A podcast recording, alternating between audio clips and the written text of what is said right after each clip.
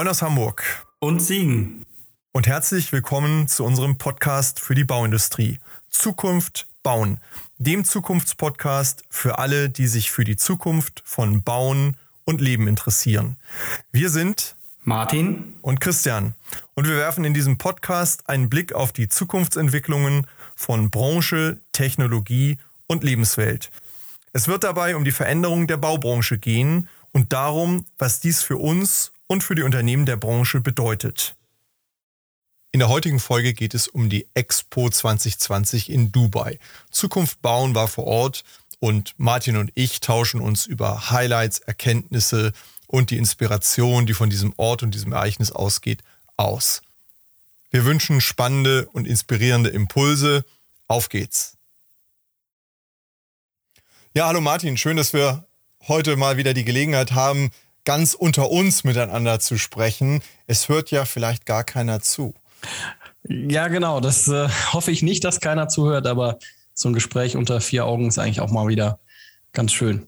Sollten doch einige Hörer dabei sein, dann werden Sie heute einiges über die Expo 2020 die ja ehrlicherweise 2021 und 2022 stattgefunden hat, in Dubai erfahren, wo wir oder besser gesagt du vor Ort warst, um mal im Wüstensand nach den Innovationen und neuen Themen zum Thema ähm, Menschen verbinden, Zukunft gestalten zu suchen.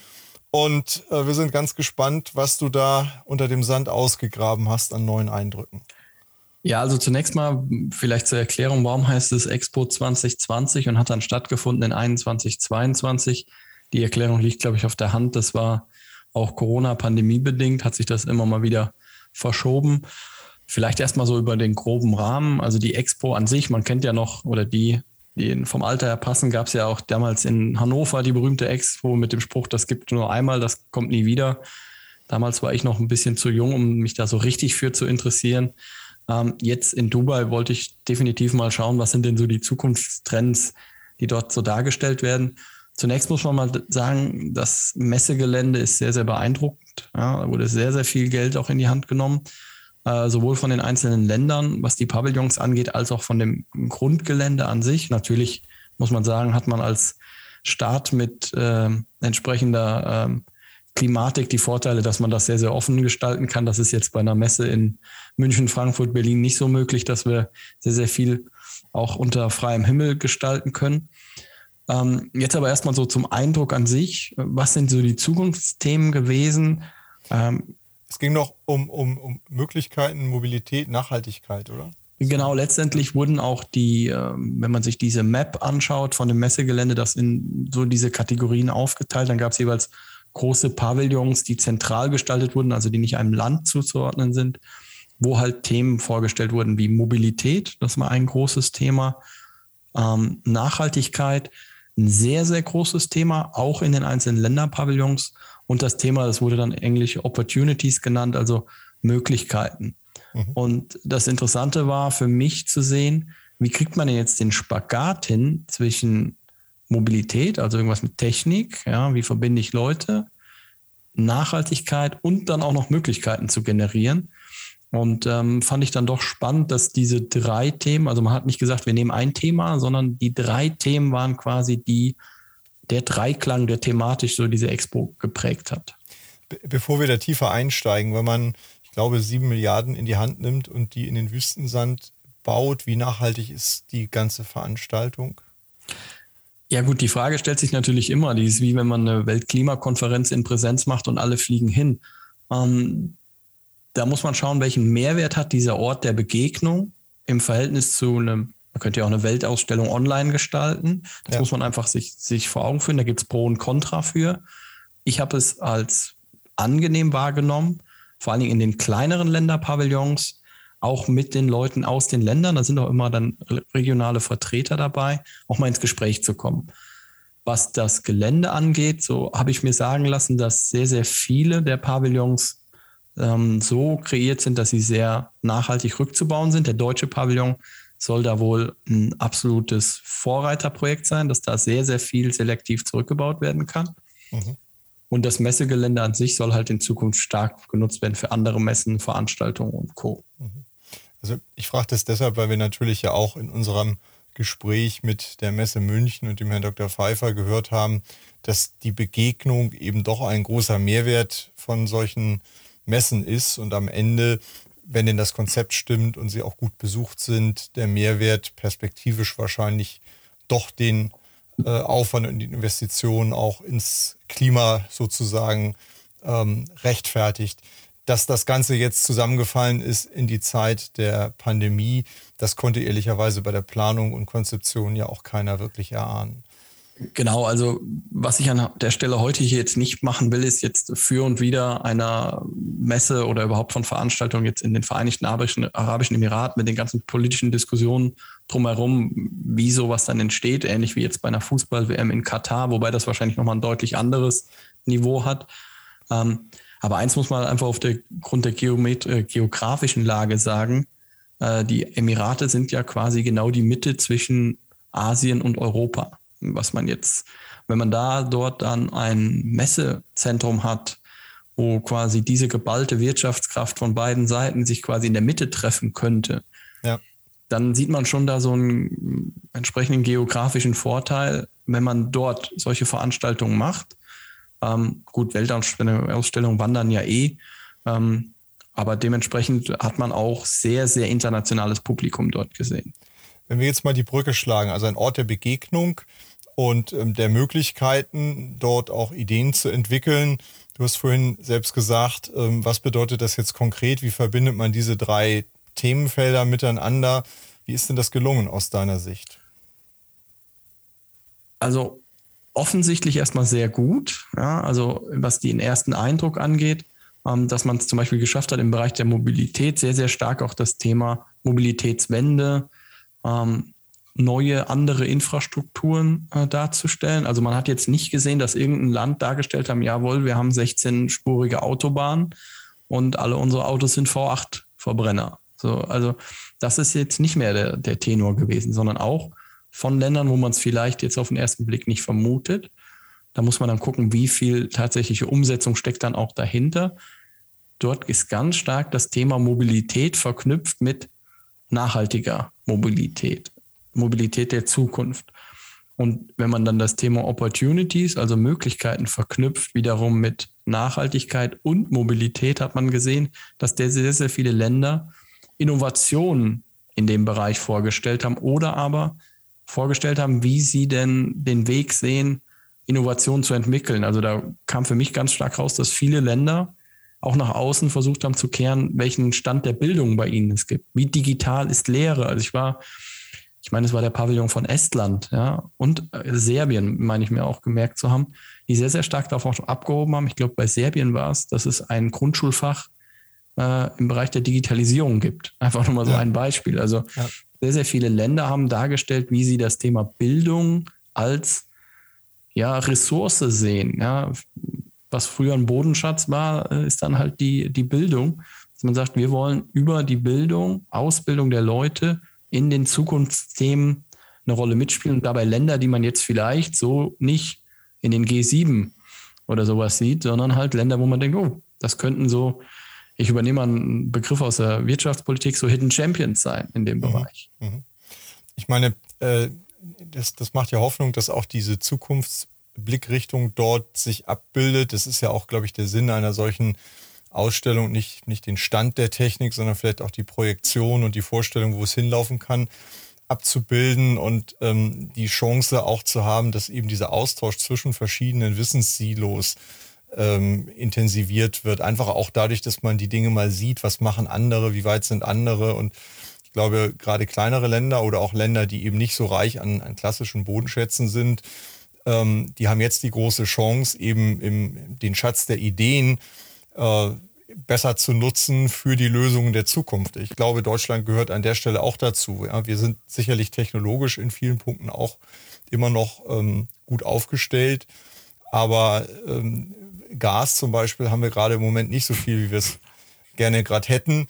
Ähm, auch wenn wir in Zukunft davon unabhängig werden wollen, ähm, eine Ressource muss am Ende eben auch vorhanden sein, um sie dann nutzen zu können. Und die Ressource, die wir haben, das sind ja unsere Köpfe. Und ich glaube, das, was da drin steckt, ist gar nicht so schlecht. Aber das zeigen dann eben die Äußerungen, die du gerade gemacht hast. Kleinere Länder ähm, fangen dann schon an, diese Themen auch in der Schule oder schon in der vorschulischen Bildung ähm, anzufangen. Auch, auch Fächer wie Unternehmertum und ähm, dergleichen ähm, sind ja Fächer, die dazu führen, dass irgendjemand dann mit 20, 25 möglicherweise mal die richtige Idee hat, ein äh, größeres Problem zu lösen. Ja, also das ist auch so ein Thema. Also der deutsche Pavillon war sehr, sehr beeindruckend, was Innovationskraft angeht. Mhm. Und wir haben auch, glaube ich, so einen leichten Paradigmenwechsel in Deutschland, aber wir haben ja immer noch kann, oft. Kann, kannst du das greifbar machen? Also für unsere Hörer, die jetzt nicht vor Ort waren, wie, wie muss ich mir den vorstellen? Also der deutsche Pavillon war zum Beispiel nicht so, dass man denkt, das ist jetzt so ein Pavillon, der Deutschland als Touristenziel darstellt. Das war gar nicht der Sinn, sondern ich glaube, die Kernbotschaft des deutschen Pavillons war tatsächlich Deutschland als Innovationstreiber in Bezug auf Nachhaltigkeit und mhm. Nachhaltigkeitstechnologien darzustellen. Also mhm. es war ganz klar das Oberthema. Ähm, also man kriegte am Anfang, äh, kam man in ein riesengroßes Bällebad und mhm. jede, und dieses Bällebad stellte quasi die, die Ideen dar. Das waren, glaube ich, 100.000 Bälle oder 10, ich weiß es nicht mehr genau. Und man konnte dann in diesen Ideen quasi baden. Das war halt diese Idee. Und wenn man sich diesen Ball nahm, dann konnte man den in so eine Vorrichtung geben und dann wurde aus dem Ball mit einem Chip wahrscheinlich, der da drin war, gelesen, für welche Idee dieser Ball stand. Mhm. Ja. Und es ging dann sehr, sehr stark in, in dem ganzen Pavillon darum, welche Ideen gibt es in Deutschland, um Nachhaltigkeit mit Technologie zu erreichen. Da bin ich auch ein totaler Freund von, ähm, dass man nicht äh, Nachhaltigkeit durch Verbote erreicht, sondern durch Technologien. Da bin ich von überzeugt. Ähm, und das war sehr, sehr gut dargestellt. Ja. Ähm, was man natürlich gesehen hat, dass da sehr, sehr stark auch, ich will jetzt nicht sagen gar keine, aber sehr, sehr stark natürlich die großen bekannten Firmen auch natürlich aufgetreten sind. Ja. Und ähm, ich glaube, das ist vielleicht zum Beispiel in der amerikanischen Kultur noch so, dass man ich, diese Startup-Philosophie mal bemehr, äh, bemühen möchte, dass Scheitern auch dazugehört, wenn man mal eine Idee hat. Ich glaube, wir haben in Deutschland noch ein bisschen diese mit dem Finger auf Leute zeigen, wenn sie mal eine Firma gegen die Wand gefahren haben. Mhm. Ja, ähm, aber wenn ich es halt nie mich traue, dann kann ich auch nicht falsch machen. Und ähm, das aber war auch so ein bisschen der Eindruck, dass man ähm, dieses Thema Startup wurde in vielen Pavillons natürlich auch beworben. Wir sind hier ein tolles Land, um bei uns Startup zu sein. Ne? Die Skandinavier das, haben das zum Beispiel so auch nach außen gekehrt. Das heißt, die Deutschen haben, haben Innovationen nach vorne gestellt, haben dann aber die klassischen Spieler eher nach vorne gestellt. Nicht exklusiv, also, aber man hat die klassischen Spieler, die man erwartet hat, die waren noch da. Also das ist klar. Und ähm, wenn wir mal zu unserem Thema Bauen äh, schauen, wie praxisorientiert ist da das Thema Ideen und, und ich sag mal, die geistige ähm, Richtung, ähm, das Land der Dichter und Denker. Ähm, man wirft uns ja immer ein bisschen vor aus dem Ausland heraus, auch wir hätten Ideen, würden uns aber schwer tun, damit daraus dann auch brauchbare Produkte oder Anwendungen ähm, zu generieren. Da wären andere besser. Ähm, wie schätzt du das ein? Also ich habe beides gesehen im deutschen Pavillon. Sehr futuristisch anwirkende, visionäre Ideen, ne, wo man hofft, die kommen irgendwann zur Produktreife. Aber ich habe auch ganz, ganz viele Sachen gesehen, wo man sagt, ja, das ist quasi schon ein Produkt. Also das war, mir fällt gerade ein, da war eine Photovoltaikanlage, ähm, wo quasi die Module knickbar waren. Die konnte man im Prinzip fast aufrollen wie ein Teppich. Ja. Mhm kann man sich jetzt verschiedenste Anwendungsgebiete für vorstellen. Sehr leicht, quasi unkaputtbar. Das war nah, also das war marktreif sozusagen und auch noch viele andere Dinge, ähm, aber auch natürlich abgefahrenere Dinge, wie man irgendwie aus biologischen Themen mit Algen und so weiter ähm, CO2 Absorption macht oder Öl herstellt, was weiß ich, was es alles dort gab. Also ist auch, muss man ehrlich sagen, schwierig, sich die ganzen Themen zu behalten, weil es natürlich eine Informations- Überladung war, allein im deutschen Pavillon. Ähm, ich sag mal, Martin, wir, wir, sind ja beide weltoffen, aber gehen ja natürlich auch, ähm, du vielleicht noch mehr als, als ich, mit einer etwas vor, vorselektierenden Baubrille durch die Welt. Ähm, sind dir da Dinge vor die Linse geraten, die das Herz des Bauingenieurs höher schlagen lassen in Bezug auf Zukunft? Oder also insgesamt natürlich die Gestaltung der mancher Pavillons, also zum Beispiel des deutschen Pavillons, mhm. Ne, wenn man dann sich das durchgelesen hat, dass der halt entsprechend rückbaubar war, große Teile davon dann für andere Dinge wiederverwendet werden können. Mhm. Ähm, dann natürlich einzelne Komponenten. Ich habe gerade eben die Photovoltaikanlage genannt. Ja. Oder aber ähm, Thematiken der Energiegewinnung, äh, des Energiemanagements, die irgendwie auch alle gebaut werden müssen. Oft ist es so gewesen, dass es irgendwelche Anlagen der Chemie waren, der Elektrotechnik, des Maschinenbaus, wo wir natürlich dann wieder drumherum bauen müssen. Aber die Präsenz der Bauindustrie als solches, also nicht über irgendein Produkt, wo man dann irgendwie mit dran rumbauen wird später mal oder die Hülle drumherum baut, die äh, Präsenz der Bauindustrie, dass dort jetzt, ich sag mal, das Logo einer bekannten Baufirma war, das ist mir jetzt nicht aufgefallen. Ich kann da jetzt natürlich keinen Absolutheitsanspruch generieren, dass es nirgendwo auf der Messe auch solche Themen gab. Aber da haben natürlich andere Branchen, der Energiesektor, der ähm, Automobilsektor, der Maschinenbau, Elektrotechnik, Chemie auch sehr stark. Die haben da eine präsentere Rolle, zumindest bei dem, was ich wahrgenommen habe, gespielt als jetzt die originäre Bauindustrie. Also das war ja das Stichwort Möglichkeiten auch da drin. Ähm, wenn ich es positiv formuliere, würde ich sagen, es sind also noch Möglichkeiten, unterschiedliche Branchen in Deutschland auch mit dem Thema Bauen noch intensiver zu verbinden und auch die Darstellung dieser Verbindung vielleicht noch zu intensivieren, dass es in der Wahrnehmung ähm, besser wird. Ähm, wir haben ja hier im Podcast auch mal den schönen Satz bewegt, Nachhaltigkeit beginnt im Kopf. Und ähm, das Zusammenbringen von Menschen heißt ja das Zusammenbringen von Köpfen, damit sie möglicherweise aus diesem Zusammenkommen dann auch Ideen entwickeln, die eben Zukunft gestalten und Zukunft verändern. Das ist ja auch im Grunde die Leitlinie bei uns hier im Podcast immer, wie können wir ähm, Dinge so zusammenbringen, dass wir die Lebenswelt von morgen und übermorgen damit möglichst besser gestalten als gestern und vorgestern. Und ähm, da würde mich jetzt einfach nochmal inter interessieren, gibt es da für dich konkret konkrete Ansatzpunkte, die du mitnimmst? Also wenn du sagen würdest, was sind die zwei, drei Botschaften, die ich da mitnehme, so im, im Herzen? Mhm. Also international gesehen, da muss man jetzt natürlich immer gucken, wie viel Wahrheit steckt dann in den Botschaften der einzelnen Länder drin. Aber international gesehen, dass sich Länder, wo ich es nie vermutet hätte, dem Thema Nachhaltigkeit, Mobilität, nachhaltige Mobilität widmen. Das ist erstmal eine gute Sache. Ja? Hast du den Eindruck, die erkennen das für sich als Chance oder ist das Druck getrieben? Teils, teils, glaube ich. Ja, einmal, glaube ich, ist es einfach en vogue, darüber zu sprechen ja, und sich so darzustellen. Aber viele, die zum Beispiel sagen, keine Ahnung, im Automobilbereich, da kommen wir an die großen drei, vier Länder nicht ran, so Deutschland, Amerika, Japan, die sind uns einfach so weit davon. Aber es gibt andere Technologien, andere Möglichkeiten da sind wir schon relativ gut. Ja, und, oder da können wir gut werden. Also mhm. die Suche nach Nischen. Also ein starker Wandel hat ja auch immer wieder die Gelegenheit, neue Player auf den Plan zu rufen. Mhm. Ich glaube, da erhoffen sich einige ähm, durch diese Themen dann eine Möglichkeit, vielleicht auch mal an dem einen oder anderen führenden Land vorbeiziehen zu können. Ähm, das ist so dieser internationale Blick, ähm, dass sich Länder, wo ich es nicht erwartet hätte, damit beschäftigen.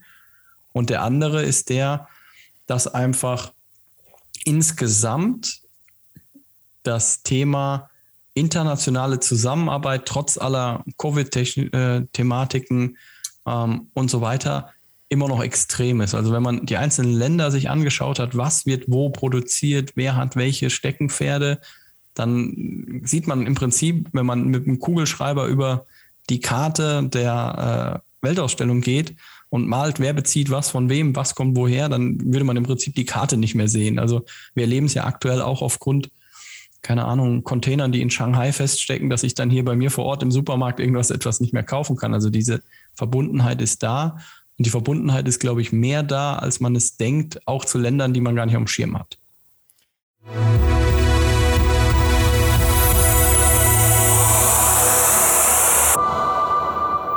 Dieser Stelle ein kurzer Hinweis in eigener Sache für diejenigen unter unseren Zuhörern, die sich gerade in ihrem eigenen Unternehmen mit relevanten Zukunftsfragen befassen und die deren Ausgestaltung und die Umsetzung von Lösungen beschleunigt und ergebnisorientiert für den Erfolg vorantreiben wollen. Sprechen Sie gern Martin Ferger für Themen zu Lean, BIM, Digitalisierung und Prozessoptimierung über www.ferger-consulting.de und mich, Christian Haag, zu strategischer Transformation, Strategie, Führung und Sparring für Top-Entscheider über www christianhaag.de an. Im Rahmen dieses Podcasts, aber auch darüber hinaus, tragen wir gern als Speaker in Präsenz oder online zur Inspiration Ihres Publikums im Rahmen Ihrer Veranstaltungen bei.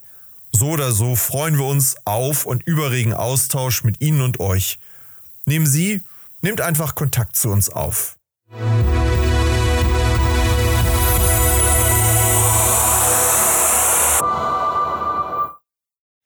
Hm, ist das nicht ein gewisses auch ähm, ein Dilemma, in das wir da hineinlaufen, dass wir auf der einen Seite sagen, wir brauchen, um Zukunftsthemen zu lösen, noch mehr Zusammenarbeit, sowohl zwischen Branchen als auch zwischen Ländern. Das, das muss man ja im Grunde genommen global denken an vielen Stellen. auf der anderen Seite merken wir im Moment gerade, wie fragil dann eben auch solche ähm, Liefer- und Leistungsbeziehungen und auch, alleine auch, auch ähm, Kooperationsbeziehungen sind. Das haben wir mhm. in, durch Covid gesehen, das sehen wir jetzt auch durch, durch ähm, den Konflikt in, in Europa. Ähm, siehst du da einen, einen, Weg für die Zukunft, wie man damit ähm, konstruktiv umgehen kann? Ähm, wenn ich die Ideallösung hätte, wäre ich wahrscheinlich persönlicher Berater sehr vieler Regierungen. Aber ähm, ich glaube, man kann das eine tun, ohne das andere zu lassen. Also man kann sich ja schon Redundanzen auch im eigenen Land schaffen für wirklich notwendige Dinge, ohne zu ähm, aufzuhören, international zusammenzuarbeiten. Und du hast es gesagt, Branchen zusammenarbeiten. Ich habe fast alle Innovationen, die ich gesehen habe auf der Expo, sei es im Energiesektor, im Mobilitätssektor, egal wo, waren alles Themen, wo ich mir gedacht habe, okay, da muss auch was für gebaut werden.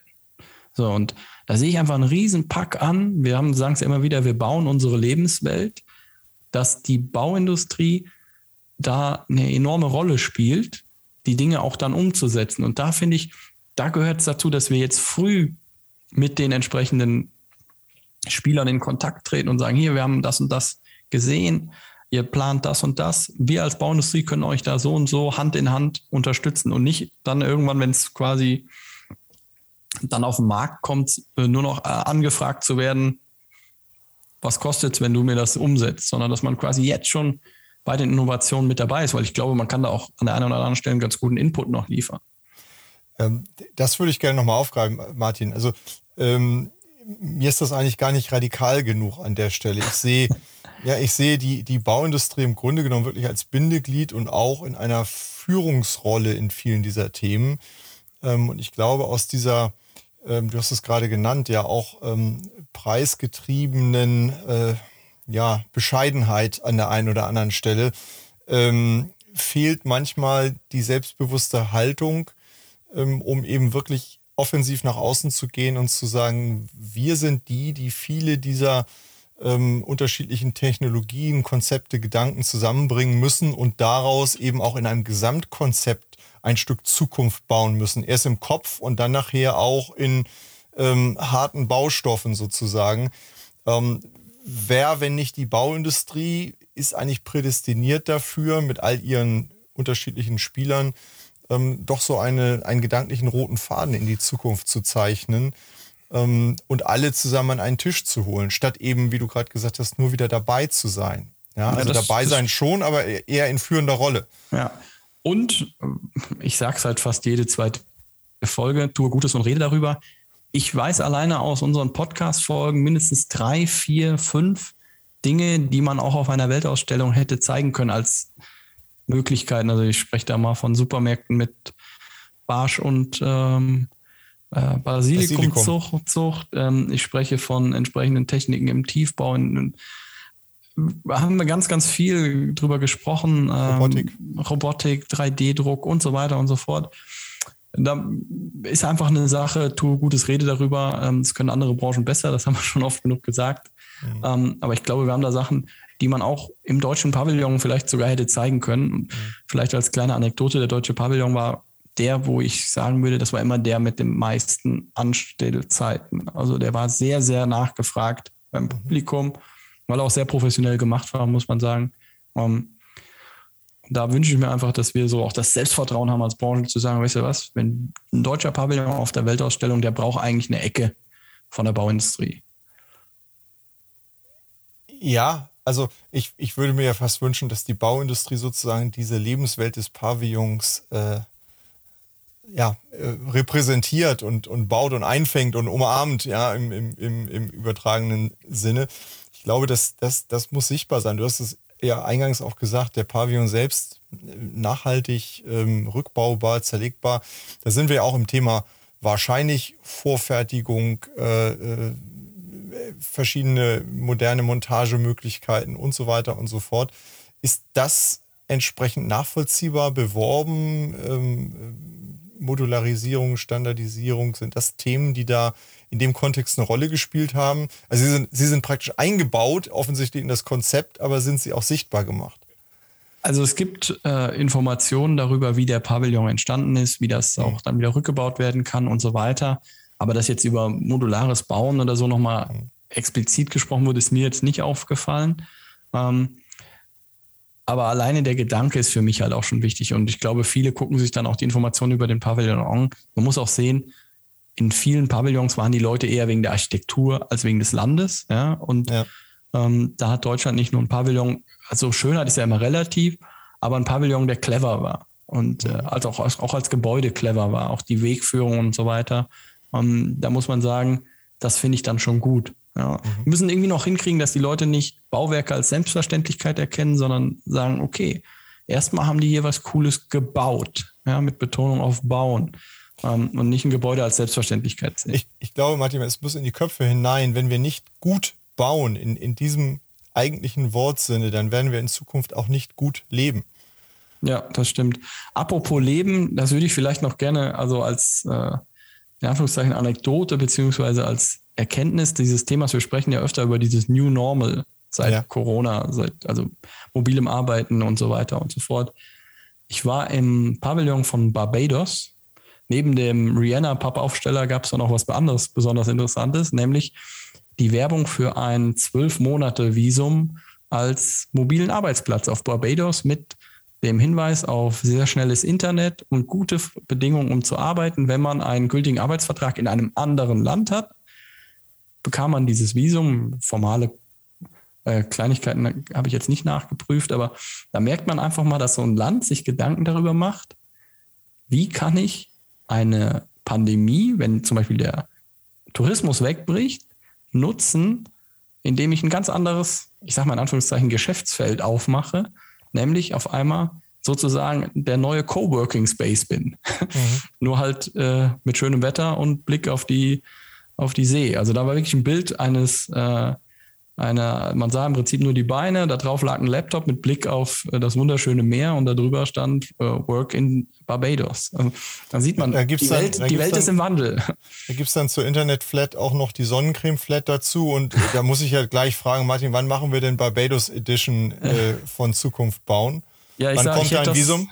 ich hätte, das, ich hätte das vor der Pandemie wissen sollen, aber jetzt kämen wir ja auch muss man sagen, ja auch Gott sei Dank in weiten Teilen auch wieder in Präsenz zurück. Ich hoffe immer noch, dass wir einen cleveren Mix behalten werden.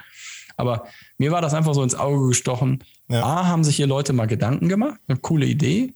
Und B, es wird nicht alles so bleiben, wie es ist, weil man, wenn ich jetzt höre, dass Leute doch teilweise Jobs annehmen können, auch in Deutschland und wohnen drei, vier, 500 Kilometer von ihrem Arbeitsplatz weg, weil sie müssen nur einmal im Monat oder so wenn es brennt, in Anführungszeichen, oder geplant ist, zur Arbeitsstätte kommen. Äh, wenn wir so auf unsere anderen Gespräche schauen, dann fragen wir ja unsere Gäste immer zum Schluss so, was sind so die ein, zwei, drei Dinge, die wir mit in die Zukunft nehmen müssen? Was sind denn, außer wahrscheinlich ein bisschen Sand in den Schuhen, was sind die zwei, drei Dinge, die, die du mitgenommen hast? Und dem Pappaufsteller von Rihanna vermute ich mal. Aber was hast du mitgenommen äh, im gedanklichen Gepäck also erstens, das hat jetzt nichts mit Bauen zu tun, habe ich mitgenommen, wie interessant es ist, dass wir so Vielfältigkeit auf der Welt haben. Also das muss man wirklich sagen, das lernt man bei so einer Expo nochmal, obwohl ich auch reisebegeistert bin, nochmal wie in so einem Brennglas, ja, was für eine Vielfältigkeit wir haben und welche auch versteckten kleinen äh, interessanten Dinge es gibt. Das ist so der Punkt eins.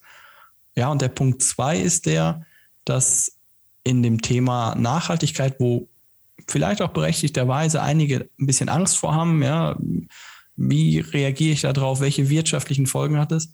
Aber da steckt gerade für so ein Land wie Deutschland was sehr, sehr viel Erfindergeist hat, was hochgebildete Leute hat, Tüftler, auch ein mordsmäßiges Potenzial drin, da Geschäftsfelder aufzumachen, Innovationen zu entwickeln, die Innovationen zu verkaufen, weiterzuentwickeln, anzuwenden.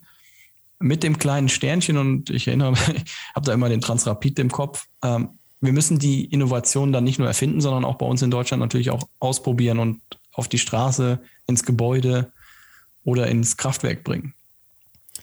Also ich komme nochmal auf meinen Gedanken von vorhin zurück. Also ich glaube, wir müssen genau das, wir müssen genau das tun und wir müssen uns auch als Land trauen, nicht nur die Baubranche, aber auch als Land trauen, wieder die Ideenführerschaft zu übernehmen und uns auch trauen, nicht alles selber machen zu wollen, sondern vielleicht die richtigen Länder, wenn man die Vielfalt, äh, die du gerade geschildert hast, mal zugrunde legt, an den Tisch bringen in den richtigen Themen und die Dinge versuchen gemeinsam zu entwickeln, ähm, weil wir wahrscheinlich ja auch die Geschwindigkeit sonst gar nicht hinbekommen, die wir brauchen bei vielen dieser Themen. Ja, wir müssen auch nicht alles nachentwickeln, was wir zum Beispiel auf so einer Expo vielleicht sehen, nur weil wir denken, wir könnten es 2% besser. Vielleicht können wir es auch 2% besser, aber die Frage ist, ob die 2% entscheidend ist oder ob nicht die fünf Jahre, die man dann verliert, viel wichtiger sind. Ich glaube, da einfach gucken, was, was gibt es an Ideen und die zusammenbringen, weil ich glaube, auch das können wir sehr gut, auch die Bauwirtschaft, organisieren. Ja? Dinge dann zusammenbringen, organisieren. Ähm, da gab es schon, sag ich mal, viele Ideen. Und das ist vielleicht, das schließt so ein bisschen auch an das Gespräch ähm, an, auch was wir mit der Messe München geführt haben. Dieser Ideenaustausch und sich Inspirationen holen. Also, das ist ja auch immer so ein Appell, den wir öfter anbringen. Mal raus aus dem eigenen Büro, mal bei Kolleginnen und Kollegen anderer Firmen, bei anderen Branchen. Machen Sie mal eine Werksführung bei einem Automobiler, machen Sie mal äh, einen Trip zu einem anderen Bauunternehmen, vielleicht auch in einem anderen Land, man weiß es nicht. Ähm, man kann dabei eigentlich nicht döver werden. Das ist so auch so ein Gedanke, den man da so, nicht jeder Pavillon war toll, ja. Aber wenn man so in jedem vierten, fünften Pavillon irgendwas mitnimmt, was man denkt, hm, könnte ich mal zu Hause drüber nachdenken, dann finde ich, ist es schon ein riesen Mehrwert, entsprechend Austausch zu betreiben. Egal wie, ob es jetzt eine Messe ist, ob es ein Forum ist, ob es Austausche sind. Ich erinnere mich da noch an unsere Gespräche auch ähm, mit den Kollegen aus Österreich, wo da Firmen untereinander die Leute austauschen. Ähm, da muss man sagen, ähm, einfach Austausch untereinander, Ideen untereinander hilft eigentlich immer. Martin, jetzt haben wir eine kleine gedankliche na, Weltreise, nicht ganz, doch fast eine Weltreise gemacht von, von äh, Hamburg und Siegen über ähm, Dubai und Barbados und gedanklich auch die einen und anderen Überflüge ähm, gemacht. Ähm, ich fand das sehr inspirierend und ähm, wir sollten auch hier, wie der Sand aus dem Schuh rieselt, vielleicht in Ruhe mal die Gedanken rieseln lassen und schauen, welches kleine gedankliche Häufchen sich dann bildet und was wir daraus möglicherweise dann formen können. Denn das haben ja der Sand und die Gedanken gemeinsam. Man, man, man kann sie formen, man kann sie bewegen und sie sind in Bewegung, wenn, wenn man Energie reinsteckt. Und vielleicht sollten wir mit der Inspiration und den Gedanken auch unsere Hörer mal in die weiteren Tage äh, entlassen. Bis zur nächsten Folge. Schönes Schlusswort, Christian. Dem kann ich nichts hinzufügen. Danke fürs Gespräch und bis zum nächsten Mal. Danke, Martin. Tschüss. Tschüss. Vielen Dank an Sie und euch fürs Zuhören bei Zukunft bauen, dem Zukunftspodcast für die Bauindustrie. Wenn euch der Podcast gefällt, würden wir uns über eine Bewertung freuen und natürlich darüber, wenn ihr den Podcast bei einem Podcast-Provider eures Vertrauens abonniert. Wir freuen uns auf ein Wiederhören. Bis bald.